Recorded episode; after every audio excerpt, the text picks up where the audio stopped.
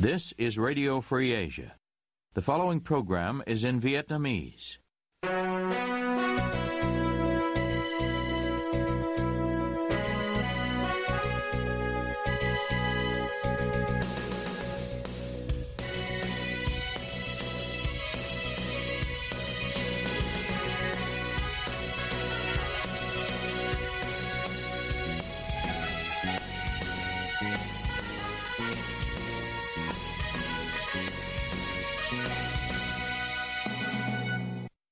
Đây là Đài Á Châu Tự Do, phát đi từ thủ đô Washington, D.C., Hoa Kỳ. Toàn ban cùng Nguyên Lam xin kính chào quý thính giả.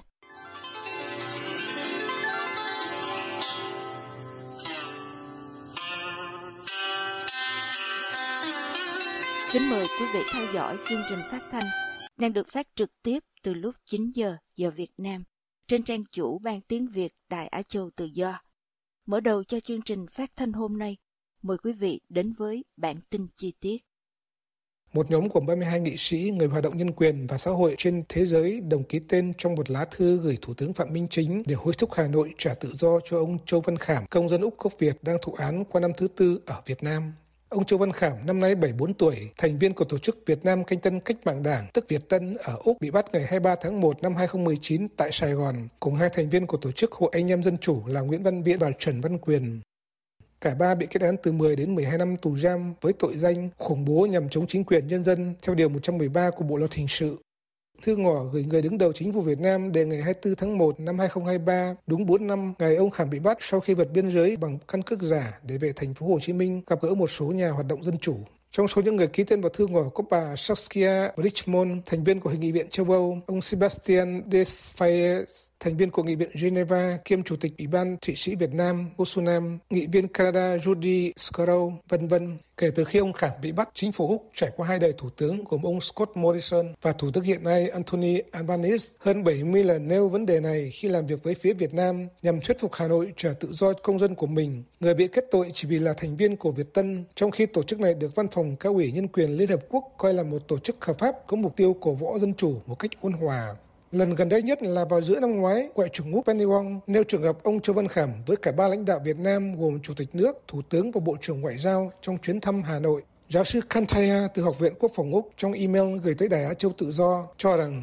vụ ông Khảm có thể làm gia tăng căng thẳng trong quan hệ giữa hai nước. Ông nhận định. Vào thời điểm ông Khảm bị bắt, Úc đã chọn không chỉ trích luật pháp Việt Nam mà đưa ra trường hợp trả tự do cho ông Khảm vì lý do nhân đạo, do sức khỏe yếu và tuổi cao. Trường hợp của ông Khảm năm nay có thể sẽ gây căng thẳng trong quan hệ song phương khi cả hai bên đều tiến tới kỷ niệm 50 năm thiết lập quan hệ ngoại giao. Các kế hoạch đang được tiến hành cho một loạt các chuyến thăm cấp cao bao gồm các chuyến thăm đối ứng của toàn quyền Australia, tân chủ tịch nước và thủ tướng Việt Nam. Cũng theo giáo sư người Úc chuyên theo dõi tình hình của Việt Nam, các chuyến thăm cấp cao được đề xuất của các nhà lãnh đạo Việt Nam có thể là tâm điểm thu hút các cuộc biểu tình của công chúng. Trái bóng hiện đang ở trong sân của Việt Nam để trả tự do cho ông Khảm và để ông ta hồi hương về Úc như một cử chỉ thiện chí. Ông Kantay nhận định, tiến sĩ Nguyễn Quốc Quân, một công dân Mỹ gốc Việt và là thành viên của Đảng Việt Tân, từng hai lần bị chính quyền Hà Nội giam cầm khi về Việt Nam năm 2007 và 2012. Tuy nhiên, lần bị giam lâu nhất cũng chưa đến một năm. Nói về nguyên nhân ông Châu Văn Khảm chưa được tự do sau 4 năm bị giam cầm ở Việt Nam, trong khi nhiều công dân Hoa Kỳ gốc Việt như ông Michael Minh Phương Nguyễn được trả tự do sau 2 năm, hay Uy Linh Nguyễn chỉ bị tạm giam trong nhà tù ở Việt Nam trong thời gian ngắn. Luật sư Nguyễn Văn Đài, Chủ tịch Hội Anh em Dân Chủ cho rằng do ảnh hưởng của Hoa Kỳ và Úc lên Việt Nam khác nhau. Ông nói với Đài Á Châu Tự Do. Mỹ là cường quốc ờ, số 1 trên thế giới, còn Úc chỉ nằm trong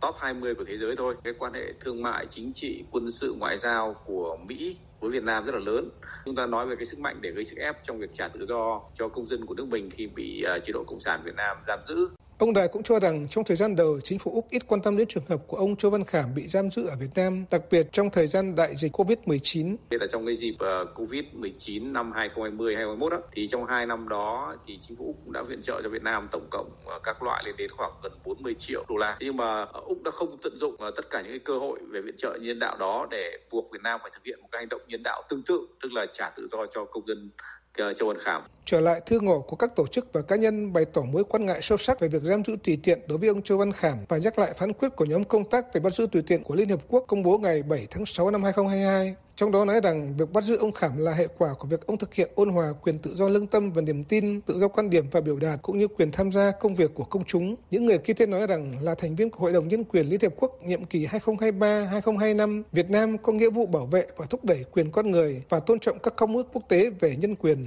Việt Nam phải trả tự do ngay lập tức cho ông Châu Văn Khảm. Chỗ ở của ông không phải là ở nhà tù mà phải là với gia đình tại Úc, đặc biệt trong dịp Tết này, Thư Ngỏ nói. Luật sư Đài, người cũng ký vào thư ngỏ, nói đây là thời điểm và cơ hội để đòi tự do cho ông Châu Văn Khảm. Ông nói với Đài Á Châu qua điện thoại. Theo luật về thi hành án hình sự của Việt Nam ấy, cũng như luật ờ, đặc xá đó, thì khi mà được thi hành đến 1 phần 3 án á, thì ờ, sẽ có khả năng được đặc xá, rồi có khả năng được giảm án hoặc là miễn phần còn lại của án phạt tù. Đảng Việt Tân cùng với các cái tổ chức phi chính phủ cũng như là một số cựu dân biểu, dân biểu Ờ, cùng nhau ký chung một cái lá thư ngỏ để gửi đến chính phủ Cộng sản Việt Nam yêu cầu họ trả tự do cho ông Châu Văn Khảm. Điều 11 của luật đặc xá cho biết một người có thể được đặc xá khi đã chấp hành ít nhất 1 phần 3 thời gian đối với trường hợp bị phạt tù có thời hạn. Trong trường hợp ông Khảm đã ở tù 4 năm trong bản án 12 năm. Tuy nhiên, tội danh khủng bố nhằm chống chính quyền nhân dân không được đề nghị đặc xá theo điều 12 của luật thông qua năm 2018. Ông Đài cho rằng các tổ chức và cá nhân đồng thời cũng vận động tự do cho hai người Việt là ông Nguyễn Văn Viễn và Trần Văn Quyền, thành viên của Hội Anh em Dân Chủ bị bắt về kết án trong cùng vụ án. Theo ông, nếu ông Chu Văn Khảm,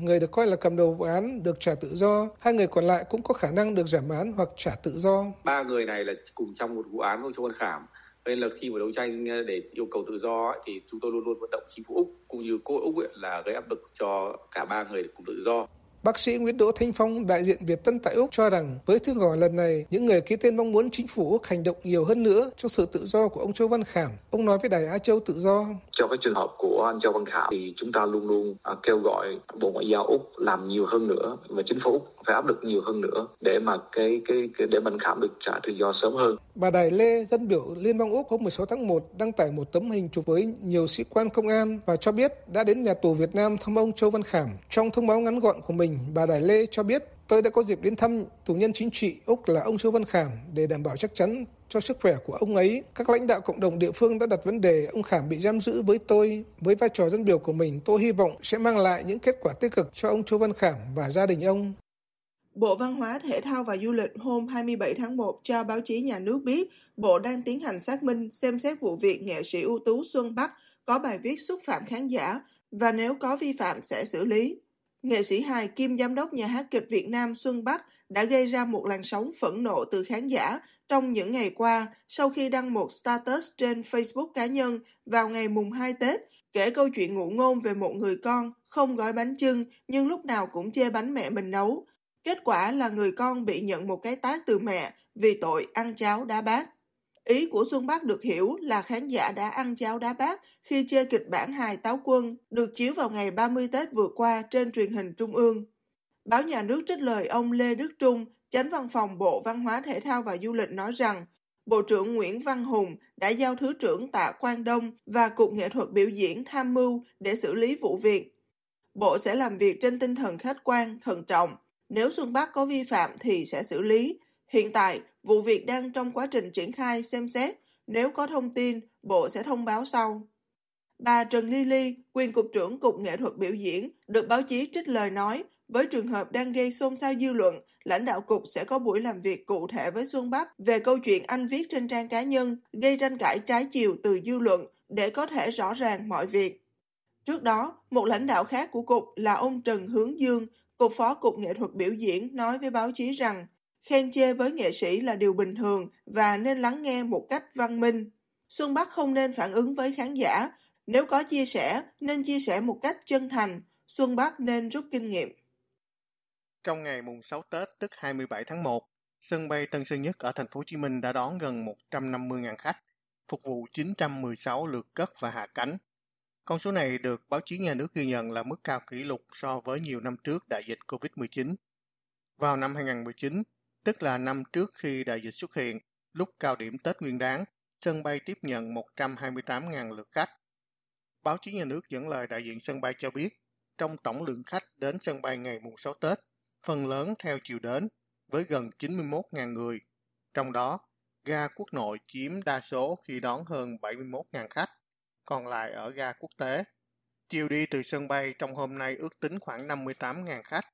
ga quốc nội hơn 39.000 và gần 19.000 khách ở ga quốc tế. Ước tính trong cả dịp Tết Quý Mão, Tân Sơn Nhất đón 3,8 triệu lượt hành khách với gần 27.000 lượt chuyến bay, tăng gần 10% so với cùng kỳ năm 2019 khi dịch chưa bùng phát. Báo Tuổi Trẻ có bài viết về nỗi lo hạ tầng sân bay Tân Sơn Nhất vỡ trận khi lượng khách đông kỷ lục. Theo bài báo, chấp vá là từ có thể hình dung được khi sân bay đã nhiều lần tìm cách cơi nới hạ tầng, nhưng quá tải vẫn không tránh khỏi. Điều này được lãnh đạo Tân Sơn Nhất thẳng thắn nhìn nhận. Theo tuổi trẻ, sau nhiều lần sửa chữa, cố gắng cơi nới sân bay này cũng chỉ đạt năng lực khai thác 15 triệu hành khách. Hiện phục vụ lượng khách gấp đôi thì không một nhà ga nào trên thế giới có thể đạt được hiệu quả khai thác như mong đợi.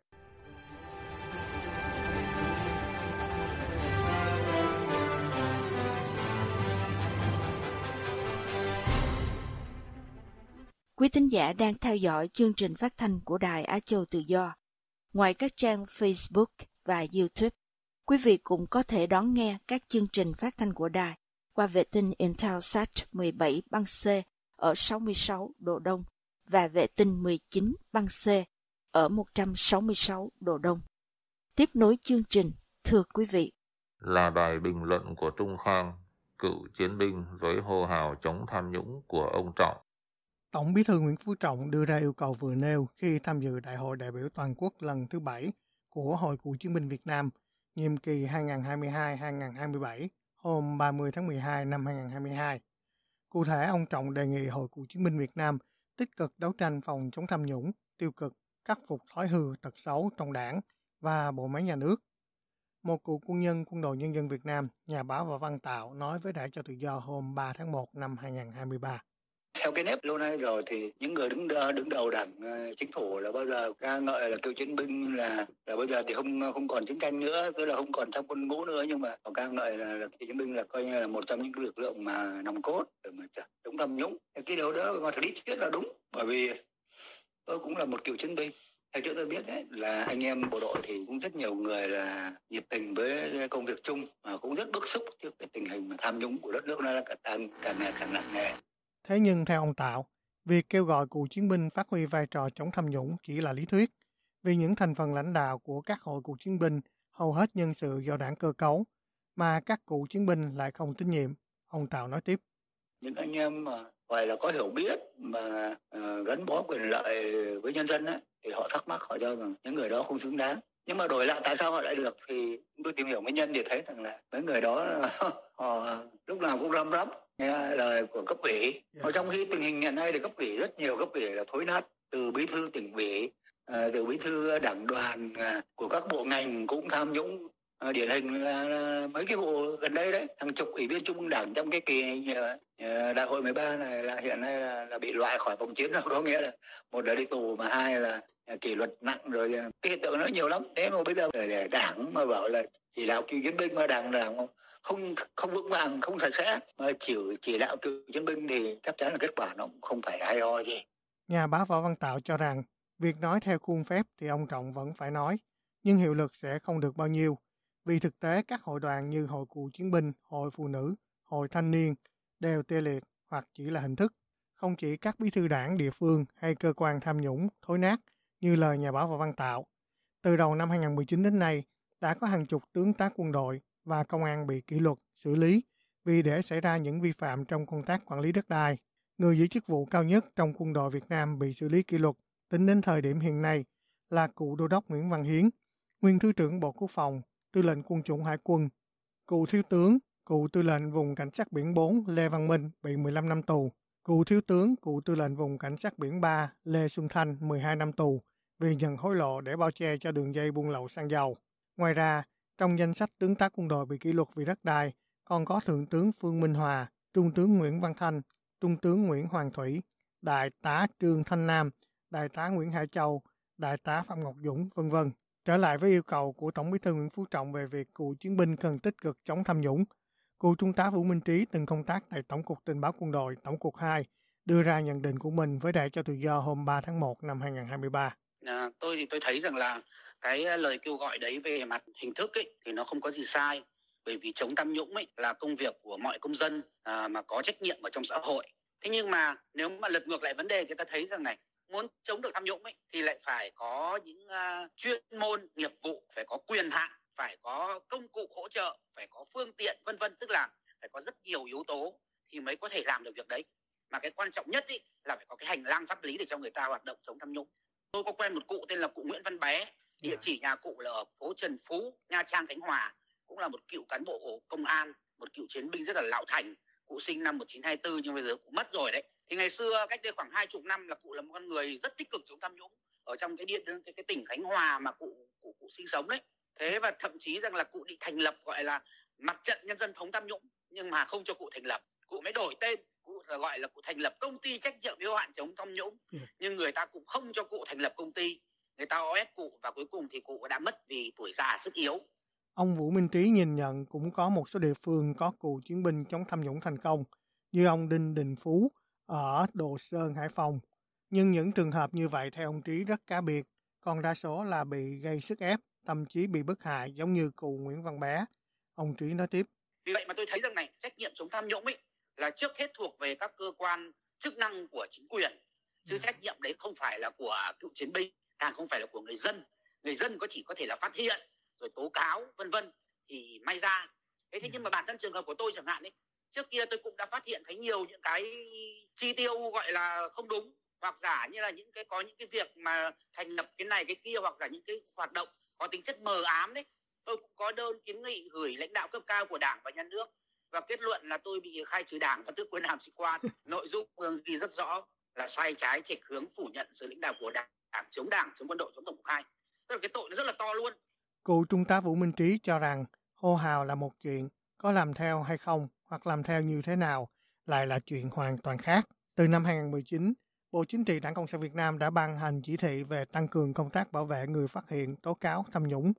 Luật tố cáo 2018 cũng có quy định về việc này. Chỉ thị này được cho là nhằm góp phần tạo động lực, khuyến khích người tố cáo, người đấu tranh chống tham nhũng, chống lãng phí, chống tiêu cực, nhưng không làm ảnh hưởng đến sự an toàn của người tố cáo. Tuy nhiên, không chỉ cựu chính binh tố cáo tham nhũng bị o ép bức hại, nhiều năm qua tình trạng người dân, công viên chức tố cáo sai phạm bị trù dập, trả thù vẫn tiếp diễn. Đơn cử trường hợp ông Lương Xuân Bình, người tố cáo sai phạm ở dự án Metro Nhổn ga Hà Nội, thay vì được phục chức bố trí lại vị trí công tác phù hợp theo đề nghị từ thanh tra chính phủ, ông lại bị trả thù phân công làm viên chức văn phòng, không đúng chuyên môn của ông. Hay trường hợp anh Dương Tùng Nam, một người dân ở Hải Phòng, anh cũng là nạn nhân bị trả thù sau khi lên tiếng tố cáo những tiêu cực, bất minh bạch trong hệ thống Tập đoàn Bưu chính Viễn thông Việt Nam VNPT.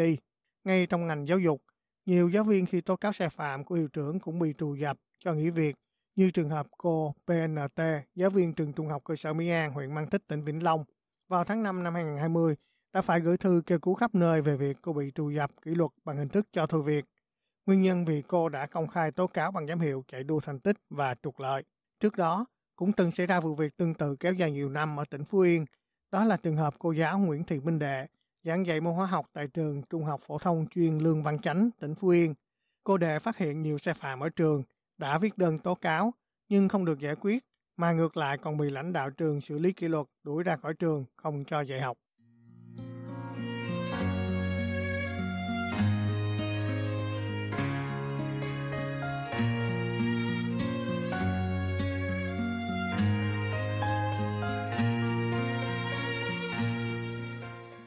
Quý thính giả vừa theo dõi chương trình phát thanh của Ban Việt ngữ Đài Á Châu Tự Do. Ứng dụng tin mới RFA trên điện thoại thông minh và podcast cũng có thể giúp quý vị theo dõi các chương trình tin tức thời sự bằng video hay audio của Đài Á Châu Tự Do. Quý vị quan tâm đến chương trình, xin gửi email về địa chỉ vietweb avong rfa.org